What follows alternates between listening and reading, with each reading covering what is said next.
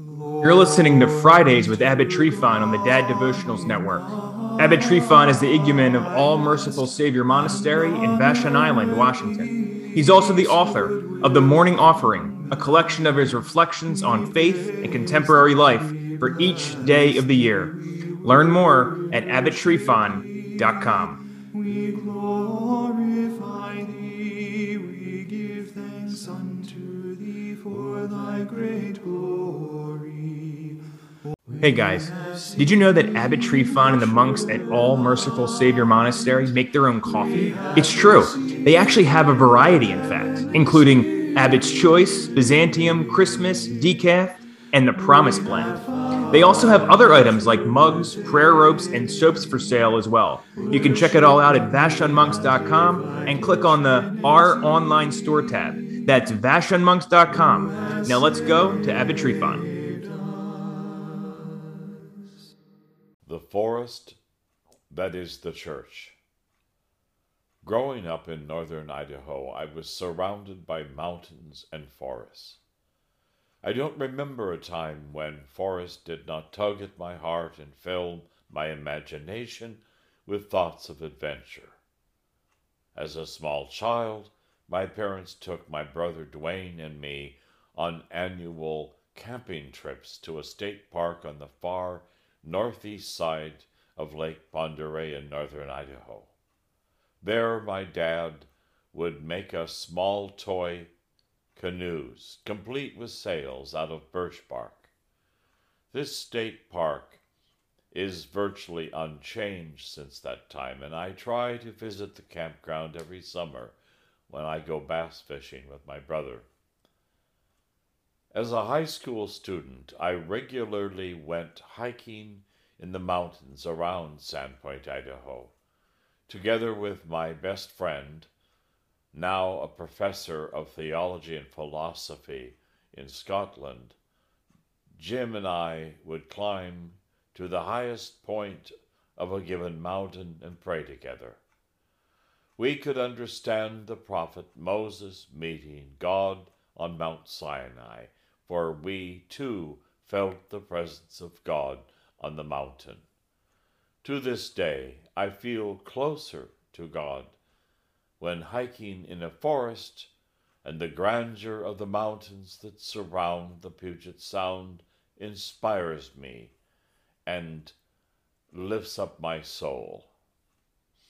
When we first cleared the land to build the monastery, we cut down as few trees as possible, desiring as we did to have the buildings appear as though they were being cupped like a small kitten in the hands of God. We even named our forest after Saint Seraphim of Sarov, who himself sought solitude in a forest. Our forest not only provides that needed solitude, but gives us oxygen, allowing us to breathe. Like the forests throughout the whole world, ours provides good air to breathe and fills our lungs with the sweet odor that only a forest can provide.